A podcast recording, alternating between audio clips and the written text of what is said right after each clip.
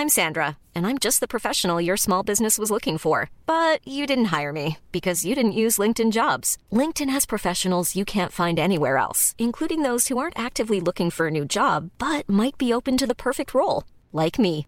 In a given month, over 70% of LinkedIn users don't visit other leading job sites. So if you're not looking on LinkedIn, you'll miss out on great candidates like Sandra. Start hiring professionals like a professional. Post your free job on linkedin.com/people today.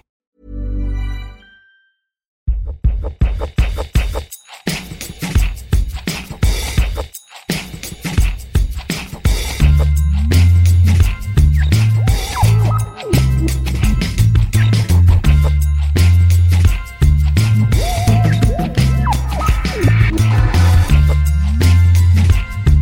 Salut, c'est Thomas Rozek. Avant notre épisode du jour et pour faire suite à celui d'hier consacré au Venezuela, je voulais vous inviter à redécouvrir un entretien que nous avions publié l'année dernière. Mon camarade David Carzon avait rencontré Louis Beauchemin, un entrepreneur québécois qui a la petite particularité d'avoir voulu installer son business à Caracas, au Venezuela donc, et s'est retrouvé confronté aux réalités de l'économie sous Hugo Chavez et à sa campagne aussi permanente de nationalisation. Je vous propose donc de l'entendre de nouveau et je vous dis à ce soir pour un nouvel épisode.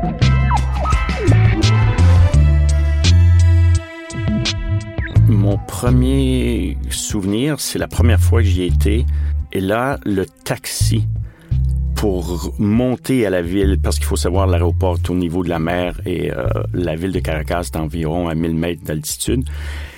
Et de voir, premièrement, toute la pauvreté qu'il y a le long de la route, un peu partout, et de voir aussi le bordel qu'il n'y a pas de signalisation, qu'on peut rouler sur l'accotement, qu'il y a des rues barrées, qu'on fait des détours, qu'il y a des bouchons incroyables, que les gens klaxonnent et l'humidité aussi. Hein. C'est très, très humide au Venezuela, à Caracas en particulier.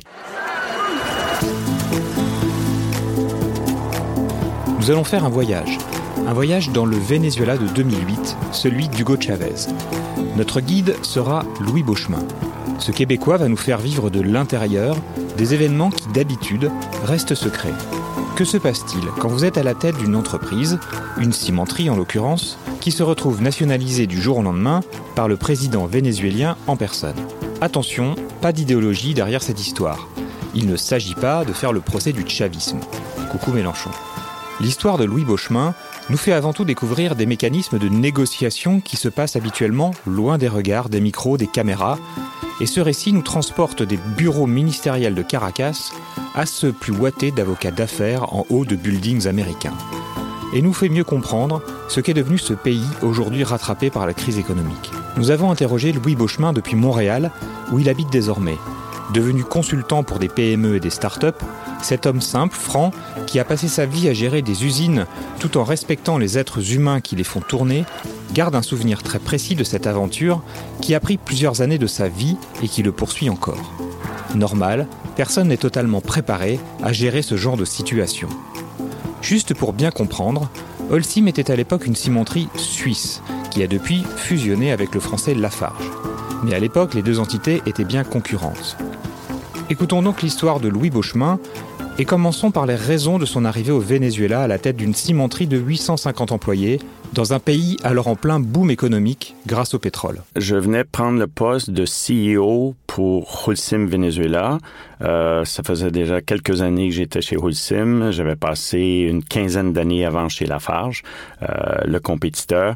Et là, j'étais chez Holcim. J'avais eu différents postes aux États-Unis. Et euh, on avait besoin de quelqu'un euh, dans le poste de CEO pour faire euh, continuer le développement.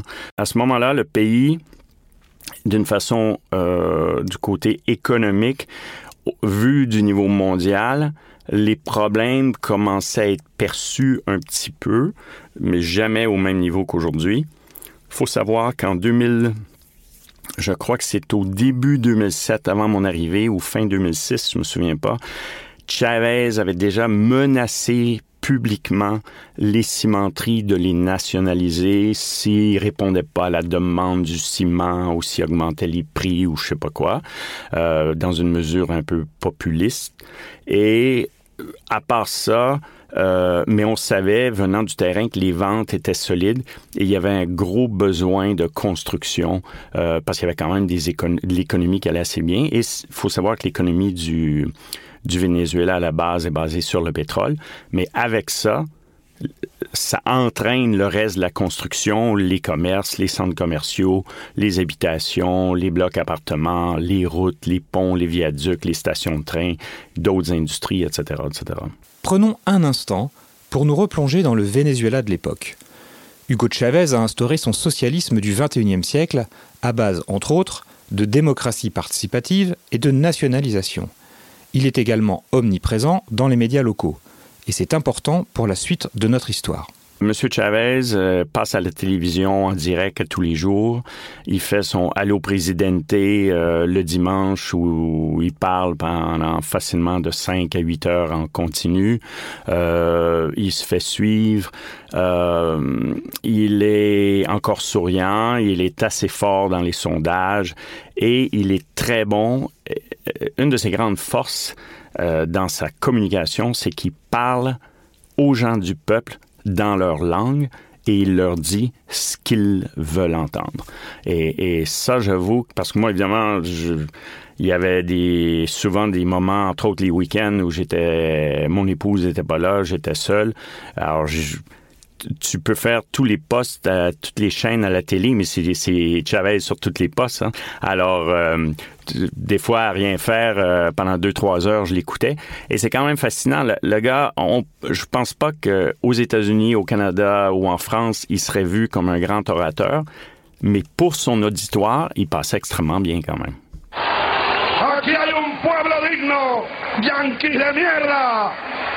Váyanse al carajo cien veces. Aquí estamos, los hijos de Bolívar, los hijos de Guaycaipuro, los hijos de Tupac Amaru. Y estamos resueltos a ser libres. Les gens l'écoutaient et l'applaudissaient. Il y, avait, il y avait vraiment un charisme. Le témoignage de Louis Beauchemin est précieux, car il a pu voir le bolivarisme à l'œuvre. Avec le recul et avec son regard de chef d'entreprise, Comment a-t-il perçu la politique mise en place? Comment cela fonctionne de l'intérieur? Et surtout, a-t-il vu un plan global et organisé? J'ai fini par avoir beaucoup de contacts avec les gens du gouvernement à très haut niveau. Ben en fait, c'est qu'il n'y en a pas de plan. C'est tout à fait improvisé ce truc-là. Et, c'est difficile à imaginer pour des gens qui sont plutôt euh, cartésiens ou quoi que ce soit, mais c'est tout à fait improvisé. La, la façon que ça fonctionne, c'est que les gens vont attendre des choses du gouvernement. Et ce qu'on leur a promis, dans le fond, c'est que le pétrole, c'est la richesse. Alors, le pétrole, contrairement à ce qu'on pense, il n'est pas opéré par la compagnie euh, du Venezuela. Il est supervisé par le fameux PDVSA, le Petróleo de Venezuela SA. Mais c'est tout opéré par des sous-traitants normalement des Américains, des Baker Hughes, des Schlumberger, qui viennent pour des stages de trois semaines, un mois, et qui vont, eux, dans la jungle, faire le forage, faire l'extraction, faire le pompage, faire la maintenance des, équipements de pétrole. Et évidemment, les profits les gros profits reviennent au gouvernement du Venezuela et ces profits-là ensuite sont redistribués aux gens au bon vouloir évidemment du gouvernement, mais avec des visées totalement électoralistes. Alors on va carrément orienter les investissements vers des zones très pauvres où les gens ont beaucoup à gagner à recevoir euh, une maison gratuite, une école ou une chose comme ça. Mais en même temps, ce qui fait notre ami Chavez, c'est que de temps en temps, il nationalise des, des industries, des petites, des grosses, des moyennes. Je crois qu'en tout, il y en a nationalisé au-dessus de 250.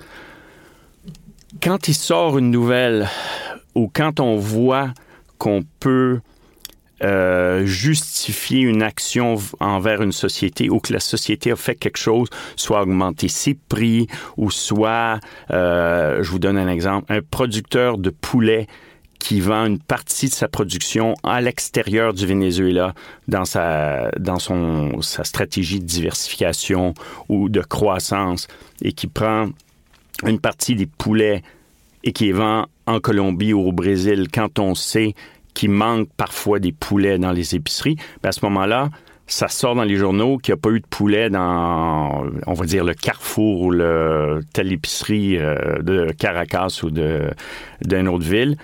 Et là, Chavez arrive quelques jours après. Quand il voit ça, on les nationalise. Et là, les gens sont tout contents. On va avoir plus à manger. Hugo Chavez travaille pour nous et voilà, et tout le monde est content. Et le but, c'est que les gens vont voter pour lui. Et ce qu'il faut savoir, c'est que les gens votaient vraiment pour lui. Et voilà qu'un jour de 2008, Hugo Chavez annonce, à la surprise générale, la nationalisation des cimenteries étrangères installées dans le pays. La surprise, ce n'est pas tant le fait que le Venezuela nationalise tout un pan d'une industrie. Il l'avait déjà fait. Là, c'est plutôt la manière. Et le fait que personne, à part Chavez, ne semblait être au courant. Lui a fait l'annonce. De mémoire, c'était un jeudi soir, ou je crois que c'était le 4 avril 2008. Il était, comme il fait normalement, il était euh, en public en train de faire des déclarations. C'était, je crois, une remise de diplôme dans une école secondaire ou un truc comme ça. Puis là, après avoir remis les diplômes, il fait un speech d'environ, euh, je sais pas, deux heures de temps. Sur le vidéo, on peut voir la surprise dans les yeux de certains des ministres, dont certains ministres importants, qui ont l'air de dire mais c'est quoi ce truc-là? On n'a jamais décidé ça. Il a improvisé ça. Il a sorti un lapin de son chapeau euh, à 11h30 le soir parce que, euh, parce que pourquoi pas. Puis euh, c'est comme ça. Et moi, ce soir-là, à la maison, avec mon épouse, on avait reçu des amis à souper. Puis, c'était passé aux nouvelles, mais on regardait pas la télé. Alors, on s'est couché, mais je me suis fait réveiller le lendemain matin vers 4h30 du matin par mon patron à Zurich qui voulait savoir qu'est-ce que c'était cette histoire-là et qui voulait savoir euh, qu'est-ce qu'avait dit Chavez, qu'est-ce qu'elle allait devenir. Et tout de suite après, je suis allé au bureau, j'en savais pas plus, j'ai appelé les gens et on m'a confirmé, puis on a réussi à trouver l'extrait euh, radio, audio et tout. Vamos a proceder a nacionalizar y recuperar las industrias del cemento y seguir desarrollando el país. Ahora el cemento es del pueblo. El gobierno bolivariano de Venezuela recuperó nuestra industria cementera de las manos de la transnacional Cemex, restituyendo así la soberanía nacional en el sector. Con el rescate del 90% de las acciones, el Estado toma el control del cemento, garantizando desarrollos de infraestructura y el bienestar ambiental y social del pueblo venezolano. Mais surtout, euh, au bureau, on a reçu un appel dans la matinée du vice-président du Venezuela qui nous a demandé euh, à moi et aux deux autres CEO des deux autres cimenteries étrangères d'aller à son bureau à 13 heures, ce qu'on a fait. Et là, il nous a carrément, il y avait un petit papier euh, tout petit avec ses points. Euh, ben voici, je vous annonce qu'on met en branle le processus pour vous nationaliser. Et là, évidemment, on avait plein de questions. Pourquoi? Euh, c'est pas sérieux? Comment allez-vous décider? Euh, Il dit on va vous payer, etc. C'est tout. Ça a duré dix minutes, puis il pouvait pas répondre à nos questions parce que lui, il avait carrément reçu l'ordre de Chavez de nous dire ça. Puis et là, c'est parti. C'était impossible de dire non, de refuser. En, en fait, ce qu'il faut bien comprendre, c'est que tous les gouvernements ont le droit de nationaliser quoi que ce soit ou qui que ce soit sur leur territoire. Si vous, vous avez une super belle maison champêtre euh, au centre de la France, euh, que vous a légué votre grand-père ou je sais pas quoi, et si demain matin le gouvernement français veut y faire passer une autoroute, vous n'avez pas le droit. Vous pouvez manifester, vous pouvez, mais à la fin, le gouvernement a toujours le droit. Mais en échange, le gouvernement doit vous payer doit faire deux choses. Vous payez la vraie valeur, donc la valeur marchande, et là, il peut y avoir beaucoup de discussions parce que pour vous, cette maison-là est ancestrale, elle un montant faramineux, et eux vont dire c'est un lopin de terre en friche, donc euh, c'est difficile de s'entendre. Et l'autre chose, ils doivent vous payer rapidement. Ils peuvent pas, ils peuvent pas vous expulser demain matin et vous payer dans 10 ans. Ils doivent vous payer euh, dans des délais raisonnables, euh, etc., pour que vous puissiez aller vous établir ailleurs. Alors ici, on, et d'ailleurs, le gouvernement du Venezuela a toujours reconnu qu'il nous avait nationalisés. Et la discussion, c'est toujours sur le montant d'argent. Je dis essentiellement, c'est ça. Évidemment, on sait, c'est comme dans n'importe quelle négociation, euh, parce que c'est pas comme une, on va dire, la négociation de l'achat ou de la vente d'une maison. si vous, vous voulez vendre votre maison et moi, je veux l'acheter, vous êtes vendeur, moi, je suis acheteur, on est déjà dans le bon contexte et on va essayer de se rencontrer quelque part dans le milieu. Mais là, nous, on n'était pas vraiment vendeurs. et on nous dit, on va vous acheter. Alors évidemment, la marge de négociation est, pas aussi bonne. Et comme eux, à la fin, ben, à la fin, ils ont l'armée.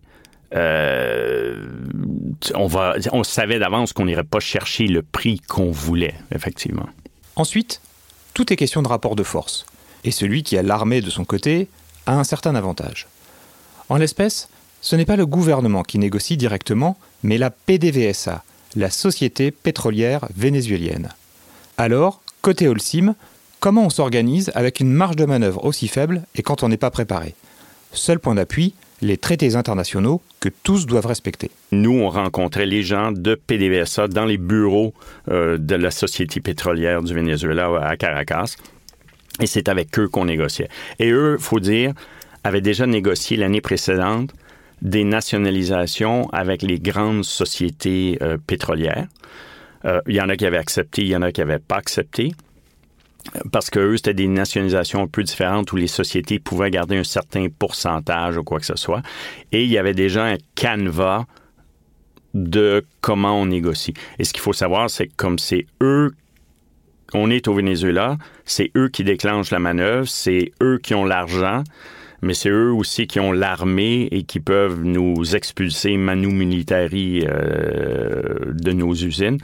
Ben, on suit leur scénario, même si nous, ça fait pas notre affaire, c'est eux qui décident à quelle fréquence on se rencontre, combien de temps dure chaque séance, qui parle, qui, qui parle pas, et etc.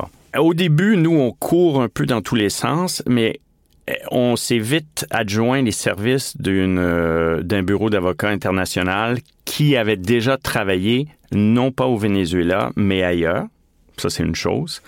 Euh, et qui, euh, en fait, il y en a beaucoup plus qu'on pensait qui travaillent là-dedans. parce qu'il faut savoir que c'est passé d'autres choses similaires en Afrique puis dans d'autres pays du monde, mais évidemment, c'est pas dans les pays développés, c'est souvent les pays en voie de développement. Et eux nous ont effectivement donné les conseils et on devait, nous, puis à la fin, il faut bien comprendre que le CEO du Venezuela, c'est pas moi euh, qui va prendre toutes les décisions, c'est le conseil d'administration. Et euh, donc, à, intervalles réguliers, on donnait des informations sur l'avancement des négociations, qu'est-ce qu'on voyait comme scénario, on faisait des, euh, recommandations. Mais faut, faut croire, faut bien comprendre qu'au début, euh, on, on, naviguait vraiment à l'aveugle. C'est juste avec le temps et à force de plusieurs rencontres qu'on a commencé à avoir une stratégie un peu plus claire. Euh, à, la fin, il y a essentiellement deux options. Soit on s'entend, ou soit on va à l'arbitrage international. Parce qu'il faut savoir, c'est que le Venezuela, je crois que c'est dans les années 60, avait signé des traités internationaux avec plusieurs grands pays, entre autres des pays européens, pour protéger les investissements, soit étrangers au Venezuela et l'inverse. Il faut savoir qu'il n'y a pas beaucoup d'investissements vénézuéliens en France, mais ces, lois-là sont réciproques et fixe carrément, c'est des traités internationaux et un pays ne peut pas se sortir de ces traités-là euh, du jour au lendemain en envoyant un petit texto à quelqu'un, on fait, on n'observe plus ça. Et ce qu'il faut savoir, c'est que s'ils ne reconnaissent pas après ça leurs engagements, ils vont vraiment avoir des problèmes. Une fois l'annonce passée, quelle était l'ambiance dans l'entreprise on pourrait croire que ce genre d'annonce était plutôt bien perçu par les employés vénézuéliens de la cimenterie. Ce n'est pas tout à fait le cas. Ensuite, il faut gérer le temps qui passe sans avoir beaucoup d'infos. Et puis à un moment, les négociations s'enclenchent réellement. Enfin, négociation est un bien grand mot. Il y avait eu un référendum plusieurs années avant, au début des années 2000, quand Chavez n'avait pas encore bien établi son pouvoir, à savoir si Chavez devait continuer comme président ou pas. Et ce qu'on a su, c'est que ce référendum-là, les gens il y, avait eu des pétitions qui avaient été signées pour demander le référendum et les gens qui avaient signé la pétition, qui étaient évidemment contre Chavez, ces listes-là ont été un jour dévoilées au public. Donc, c'était bien connu qui était contre Chavez et qui était, évidemment, les gens qui travaillent des médecins, des bureaux d'avocats, des professionnels qui travaillaient dans les grosses entreprises là-bas. Il n'y avait pas juste le ciment, il y avait plein d'autres entreprises. Il y avait des entreprises d'acier, dans l'alimentation, dans la bière, dans les centres commerciaux, ce qu'on veut. C'était un pays normal. Ces gens-là, normalement, ne votaient pas pour Chavez. Et là, ils disaient, ben là, et les gens avaient vite compris que quand le Venezuela nationalisait des sociétés, les gens, souvent qui avaient été identifiés dans la liste des ressources humaines pour déjà avoir signé la pétition contre Chavez il y a quelques années, étaient mis dehors de, euh, de la société. Et essentiellement, comme le pouvoir du gouvernement à toutes les années avec des multiples nationalisations augmentait, augmentait, c'était rendu, je ne me souviens plus, mais c'était comme 20 ou 30% des travailleurs au Venezuela finalement travaillaient soit pour le gouvernement vénézuélien ou pour des sociétés qui appartenaient maintenant au gouvernement vénézuélien. Ils disaient, puis après ça, tu peux plus te retrouver d'orage. Après ça, tu es sur le chômage technique. Pourtant, ah, ça a fait une grande crise. Il, y a des gens qui pleuraient littéralement dans le bureau, qui venaient me voir, mais surtout qui allaient voir notre directrice des ressources humaines. Et le problème, c'était l'incertitude pour nous, parce que moi, je faisais beaucoup de réunions avec les employés pour leur expliquer où est-ce qu'on était rendu. Mais la plupart du temps, mes réunions, c'est pour leur dire ben, on a, on a appelé le gouvernement ou on leur a envoyé une lettre, on attend une réponse, ils nous ont pas répondu depuis trois semaines, on ne sait pas qu'est-ce qui va arriver. Et les gens étaient vraiment inquiets. Et autant les gens à Zurich, les propriétaires de la boîte, ne savaient pas où est-ce que, où est-ce que ça allait finir, mais à l'interne non plus. Puis, si on rencontrait les gens du gouvernement, ils, ils nous ont souvent dit, ben en ce moment, là, on ne sait pas, on attend des directions, quoi. Suite à l'annonce, il s'est passé à peu près rien. Et là, au mois de juin, la date n'est pas importante, mais je crois que c'est environ 16 juin 2008, le gouvernement vénézuélien a voté une loi après l'annonce de Chavez pour, si on veut, valider le, le discours de Chavez, a voté une loi pour euh, nationaliser les trois grandes cimenteries. Et de là, à partir du mois de juin jusqu'au mois d'août, là, il y a eu des réunions à tous les dix jours à peu près. Et la façon de fonctionner, c'est une semaine, et les réunions durent 45 minutes, 30 minutes, c'est pas très long. Eux parlent, et toi, tu as juste le droit de prendre des notes. La semaine suivante, toi, tu parles et eux prennent des notes. Mais c'est pas une vraie négociation où toi, tu dis 50, eux, ils disent 70. Bon, ben là, peut-être 51, peut-être 69. Non, c'est... Et ça entourait euh, pas juste le chiffre, la valorisation, mais les négociations étaient quand même faites sur des volumes, des profits, des prix. Euh, les gens de PDVSA avaient quand même construit un chiffrier Excel avec une euh, euh, où ils pouvaient calculer une valeur présente nette des profits futurs. Mais essentiellement, pour vous donner une idée, on s'est entendu à la fin sur un montant de 650 millions. Leur première offre, c'était 100 millions c'est vraiment insultant. Et il savait très bien. Il te regarde dans les yeux sans broncher, mais sait très bien qu'il est là juste pour t'écœurer. C'est pour te faire réagir. Tu as aussi des fois le droit de demander un, éclaircissement ou pour être sûr que tu as bien compris. Mais essentiellement, eux te disent, bon, voici comment ça va se dérouler, voici les règles. Tu sais, puis à la fin, il faut que tu comprennes, il y a des gardes armés à l'extérieur du bureau peux pas faire de conneries. Là. Eux, c'est une image, mais pas très loin. Eux, ils, négocient avec le gun sur la table. Puis toi, tu es là, tu as passé le détecteur de métal, tu rien. C'est comme ça qu'ils négocient. La difficulté dans ce genre de situation, c'est de connaître les règles du jeu qui sont forcément un peu faussées. On a bien compris qu'il était impossible de revenir sur la décision de Chavez, mais que le Venezuela a toujours reconnu qu'il devait payer alors le seul objectif pour une entreprise dans cette situation, c'est de tirer le meilleur prix de cette vente forcée. Ben à la fin, ce qui est arrivé, c'est qu'on leur a, euh, c'est quand même une façon euh, logique et intelligente. On leur a montré nos profits passés, mais au début, ils font juste insulter.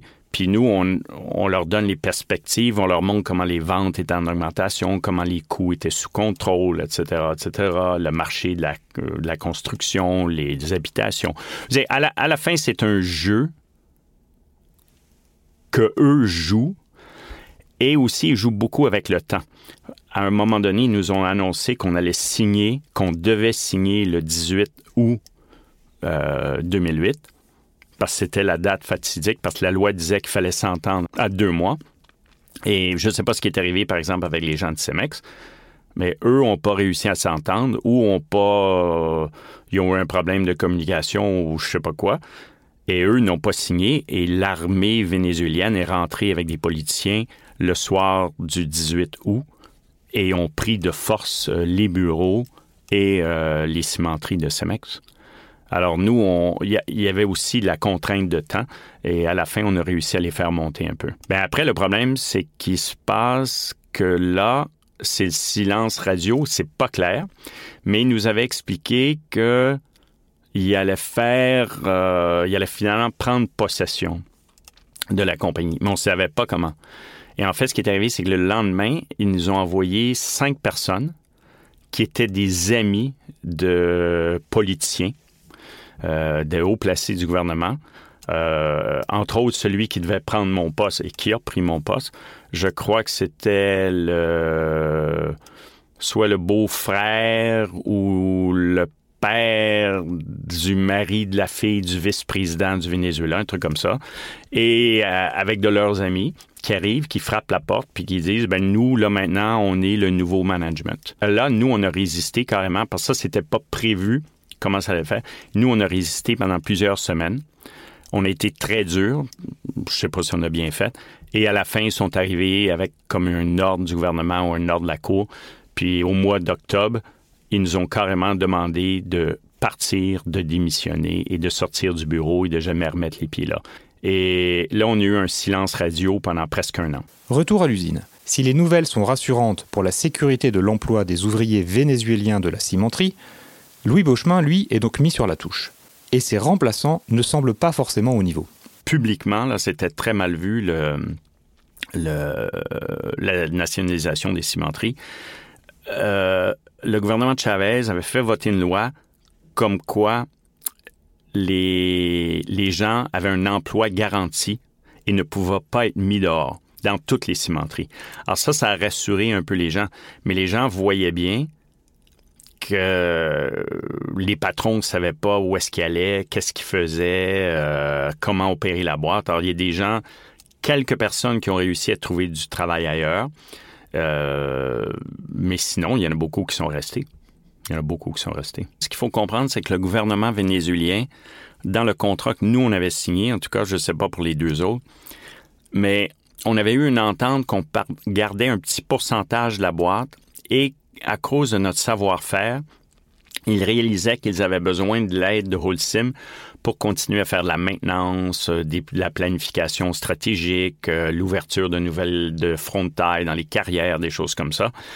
Alors, on s'était monté un bureau puis on attendait un peu leur coup de fil pour ces contrats-là. Donc, on se pouvait se voir en dehors des heures de bureau, le week-end, le soir, avec les gens qui étaient soit le directeur des cimenteries ou le directeur des ventes ou des choses comme ça. Et on avait encore un peu de l'information de comment ça fonctionnait. Et, mais il faut savoir que il n'y avait pas vraiment un plan pour faire fonctionner ça. Les gens qui avaient mis là n'avaient pas les capacités ou les connaissances pour faire rouler des grosses boîtes comme ça, même s'ils étaient plein de bonnes intentions. Et, euh, et, ça a commencé à décliner tranquillement. Mais ça a pris un certain temps parce que nous, on l'avait laissé en très bon état on avait des bonnes équipes, puis les, les cimenteries étaient en bon ordre de marche et tout. Mais les dernières nouvelles que j'ai eues, ça fait déjà quelques années, notre cimenterie fonctionnait maintenant juste à 50% de sa production et je crois que les deux autres, c'était encore pire. Débarqué, Louis Beauchemin continue les négociations à distance, mais rien n'avance concrètement.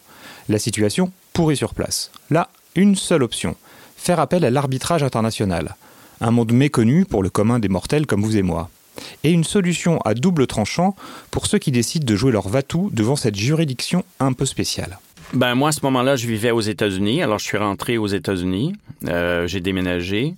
Et je revenais au Venezuela environ une fois par année ou plus dans l'espoir de négocier et pour m'occuper de la boîte, de la petite boîte avec les trois, quatre employés qu'on avait construite euh, pour donner du service.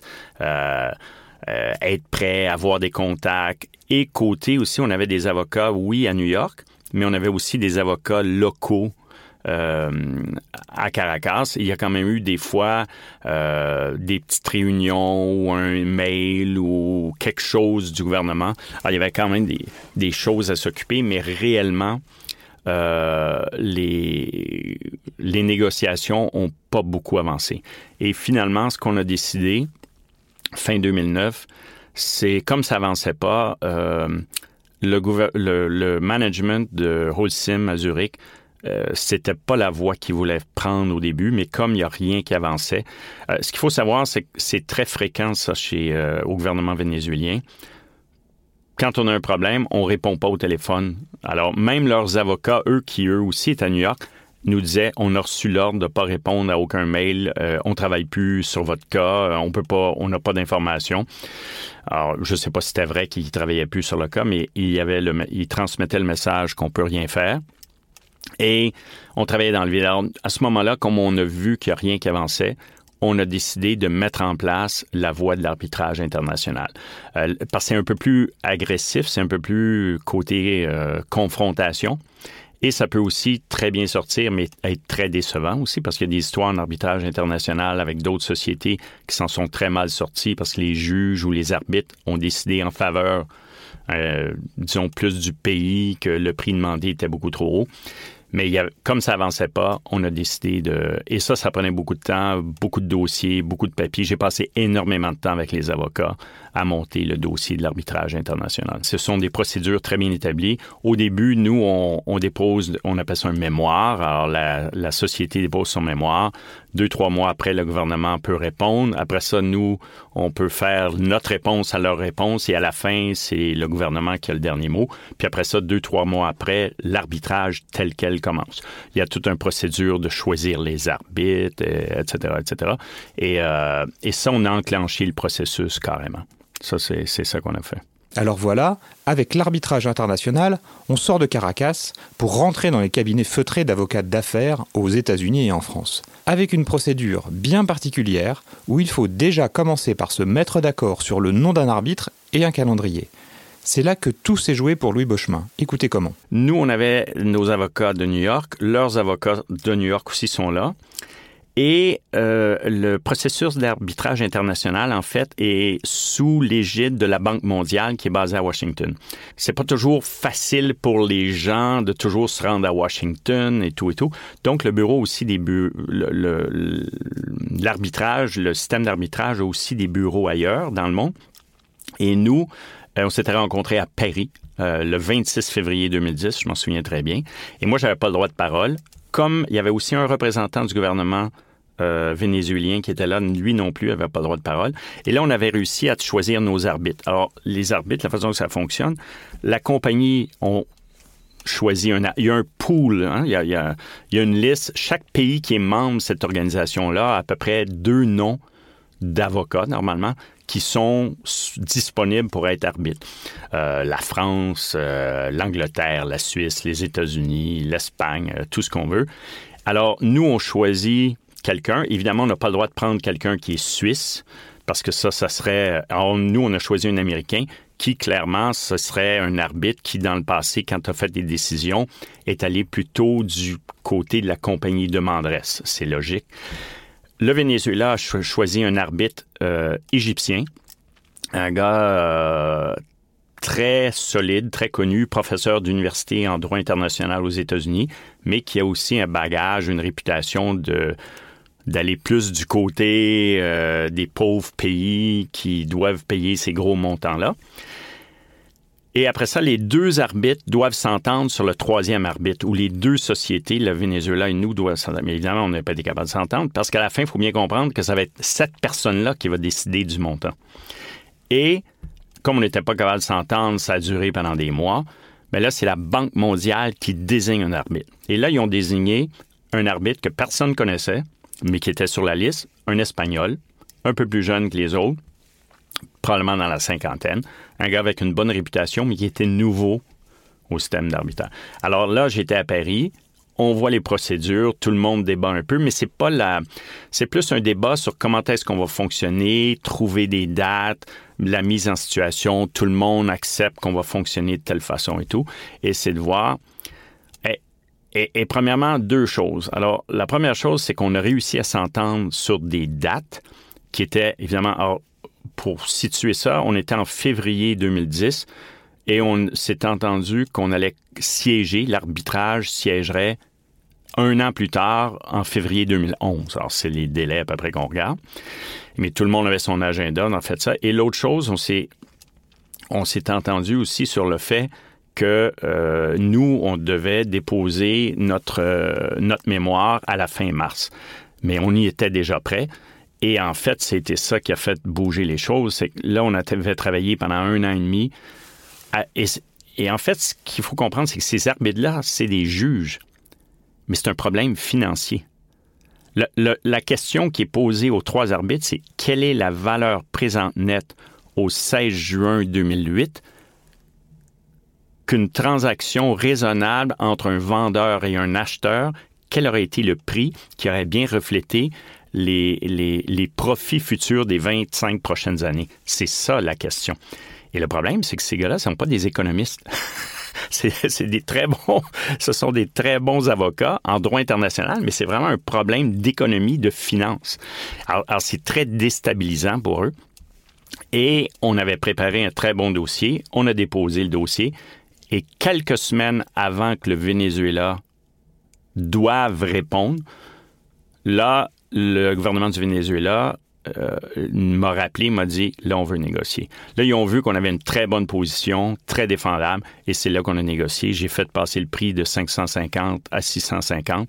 Et là, après ça, euh, on a établi ça, je crois, au mois de juin ou juillet.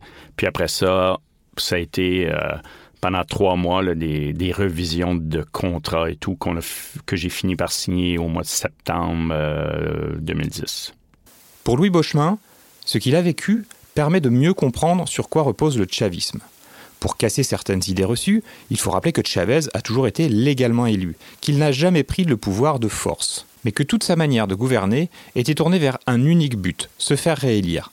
Louis Beauchemin pense que son histoire en est l'exemple. Le but de Chavez, son, son, son seul et unique but, et ça c'est quelque chose que j'ai appris de Chavez, c'est que tout ce qu'il faisait, c'était dans le but de s'assurer de son élection et de sa réélection comme président du Venezuela à perpétuité.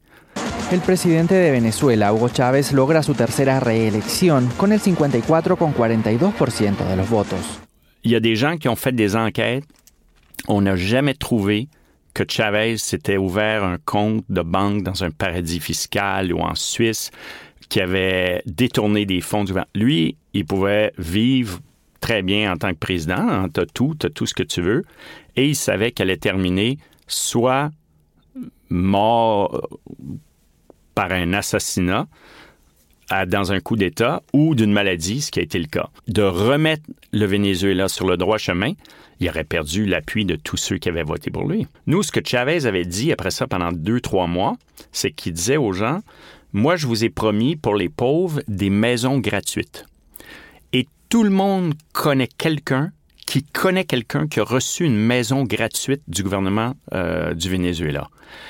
Donc, ces gens-là se disent, ben, je peux pas arrêter de voter pour Chavez parce qu'un jour, ça va être mon tour. Mais après ça, il n'y a, y a rien de concret qui est fait pour gérer l'industrie. Lui, là, une fois qu'on avait signé au mois d'août 2008, là, il en a parlé un petit peu, c'est tout. Il y avait déjà passer à d'autres choses. Il avait déjà annoncé qu'elle allait nationaliser autre chose. Il fallait toujours garder des bonnes nouvelles. Il fallait toujours sortir des nouvelles euh, bonnes surprises pour la population en préparation des prochaines élections. Donc, dans les quartiers pauvres, des fois, ils donnent des... Euh, les vendredis après-midi, ils vont donner de la nourriture gratuite, ils font... Ils organisent des fêtes pour que les gens soient heureux, puis c'est du pain puis des jeux, là. On est comme de la romantique, Mais lui, Comment a-t-il vécu cette période à titre personnel?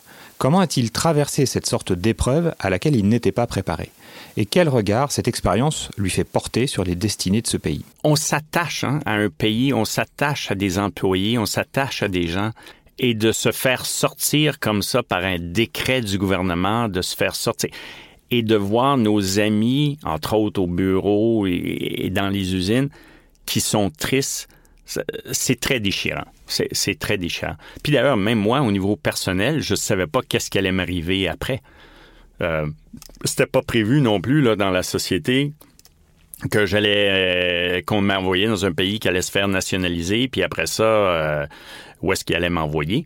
Euh, l'année 2009, là, j'étais, je travaillais à temps plein, mais à reviser des contrats, à faire des calculs financiers, puis à rentrer dans les virgules, puis les chiffres, puis les dixièmes, puis les centièmes, puis euh, ça m'excitait pas tellement d'aller au bureau le matin puis de faire ces trucs-là non plus. J'ai pas réalisé ce que j'aurais voulu réaliser parce que l'année 2008, mis à part la nationalisation, on a quand même bien produit, bien vendu. On a réussi à motiver les équipes et on a fait des profits records. Euh, se faire enlever un succès comme ça, c'était un gros, gros succès pour la boîte, sauf qu'on n'a jamais vu la couleur de cet argent-là, on se comprend. Heureusement, en 2010, on m'a proposé un job ailleurs, au Chili, et je continuais en même temps à m'occuper des, des négociations au Venezuela. Et moi aussi, ça a été ça mon truc, parce que l'année 2009, où je travaillais euh, avec les avocats puis les financiers, monter les dossiers, comme je vous ai dit, c'était pas tellement excitant. Mais m'embarquer sur un autre défi, ça m'a aidé à tourner la page. Mais euh, puis ça a été des très belles réalisations au Chili. J'ai passé quatre ans là, euh, fantastique, ça s'est bien passé. Et, et c'est un pays aussi où je me suis beaucoup attaché et je suis retourné après, j'ai gardé des amis et tout. Mais on reste quand même triste pour le Venezuela parce que ça, ça, va. moi, je lis encore ce qui se passe dans les journaux. Ça va continuer à s'empirer avant de s'améliorer. Hein. J'ai pas de boule de cristal. Hein. Mais. Et c'est un pays qu'il faut savoir, si on remonte dans les années 60 ou 70, c'était le pays d'Amérique latine par capita le plus développé avec la meilleure économie. Aujourd'hui, sur la plupart des listings, des rankings internationaux, sur toutes sortes de critères, autant en investissement, en productivité, en qualité de vie, en durée de vie. En... C'est, sur 150 ou 160 pays dans le monde, c'est rendu, c'est toujours dans les cinq derniers. Là. C'est toujours, c'est rendu un des pires pays. Moi, je trouve ça très triste. Je trouve ça très, très triste. Le Venezuela, faut pas oublier, aujourd'hui, son infrastructure autant les routes, les aéroports, les choses comme ça sont, sont en train de tomber en ruine, plus toute l'infrastructure industrielle aussi. Le, Venezuela ne fabrique presque plus rien et doit tout importer. Mais c'est insoutenable, ça. C'est insoutenable. Alors, euh, ça va être très, très dur. À... Et évidemment, même s'il y aurait un nouveau gouvernement, il y a des dettes incroyables qui vont taxer les Vénézuéliens pendant les 40-50 prochaines années.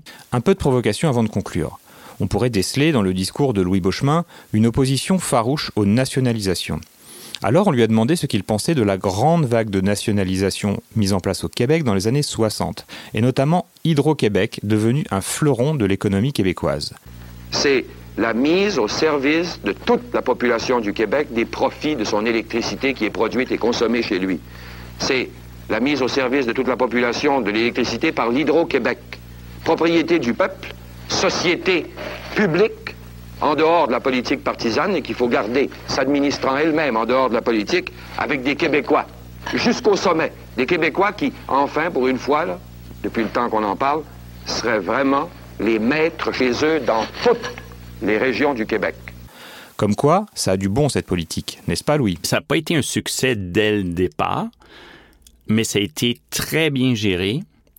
Et surtout, ça a été géré parce que pour avoir travaillé là, un des succès d'Hydro-Québec, c'est que toutes les décisions ont été prises pour le succès de la société, mais à long terme.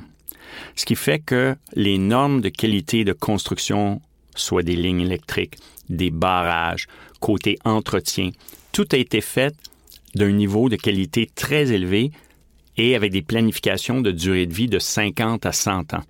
Et il y a des programmes de maintenance préventive et des choses comme ça. J'essaie pas de vous vendre Hydro-Québec, mais ce que je veux dire, c'est l'Hydro-Québec n'a pas été géré à tous les jours par le gouvernement pour des raisons électoralistes de faire. Ce que je vous dis, il y a évidemment des exceptions. Il y a quelques petites choses qui ont été faites où il y a eu de l'ingérence du gouvernement quelquefois, dont une il y a environ une quinzaine d'années qui est assez connue.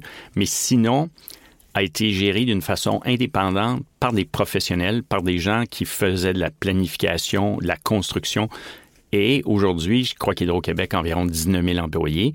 Et ça reste le coût d'électricité le plus bas en Amérique du Nord, avec une énergie qui est propre à 99,5 ou 8 je ne sais plus trop le chiffre, et avec une perspective d'avenir qui est encore très belle.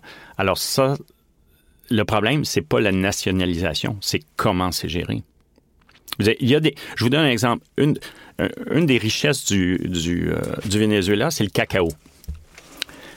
Il y a environ 20 ans, le meilleur cacao au monde venait du Venezuela.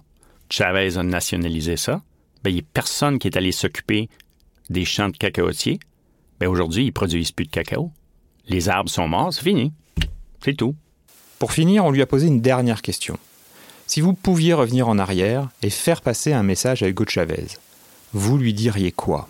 Moi, ce que je lui dirais, c'est avec son pouvoir de communication, je trouve qu'il a pris la voie facile et qui a vraiment leurré les Vénézuéliens. À ce moment-là, il aurait pu, et le Venezuela, quand il est rentré au pouvoir autour des années 2000, il aurait pu orienter et motiver les gens et les faire travailler et créer des emplois, créer de la richesse en faisant plein de choses parce qu'il faut savoir aussi que le Venezuela, euh, géographiquement, à part le pétrole, a quand même d'autres richesses, côté climat, canne à sucre, autre chose, et est très bien situé. À ce moment-là, le Venezuela aurait, par exemple, produire plus pour exporter au Panama, en Colombie, au Brésil, qui n'était pas le Brésil d'aujourd'hui, pour faire plus de choses. Moi, moi, ce que je trouve dommage, c'est qu'il a, il avait quand même un pays qui avait un plein potentiel et qu'il a ruiné. Et aujourd'hui, il a ruiné la vie de la majorité des Vénézuéliens. Et, et, et ça, je trouve ça dommage et c'est de sa faute. Tandis qu'il aurait pu L'histoire va pas garder une image ou une idée de Chavez comme quoi c'était quelqu'un qui a fait quelqu'un de grand pour son pays. Au contraire, je trouve qu'il aurait a manqué sa chance de faire quelque chose de bien parce qu'il y avait dans, dans ses outils, dans ce qu'on lui a donné, il aurait pu faire quelque chose, il aurait pu faire vraiment avancer euh, le Venezuela à ce moment-là. Et je trouve ça dommage. C'est ce que je lui aurais dit.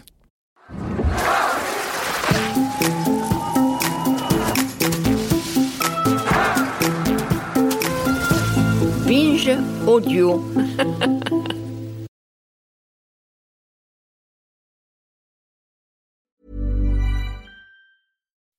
when you make decisions for your company, you look for the no-brainers. If you have a lot of mailing to do, stamps.com is the ultimate no-brainer. Use the Stamps.com mobile app to mail everything you need to keep your business running with up to 89% off USPS and UPS. Make the same no-brainer decision as over 1 million other businesses with Stamps.com. Use code PROGRAM for a special offer. That's Stamps.com, code PROGRAM.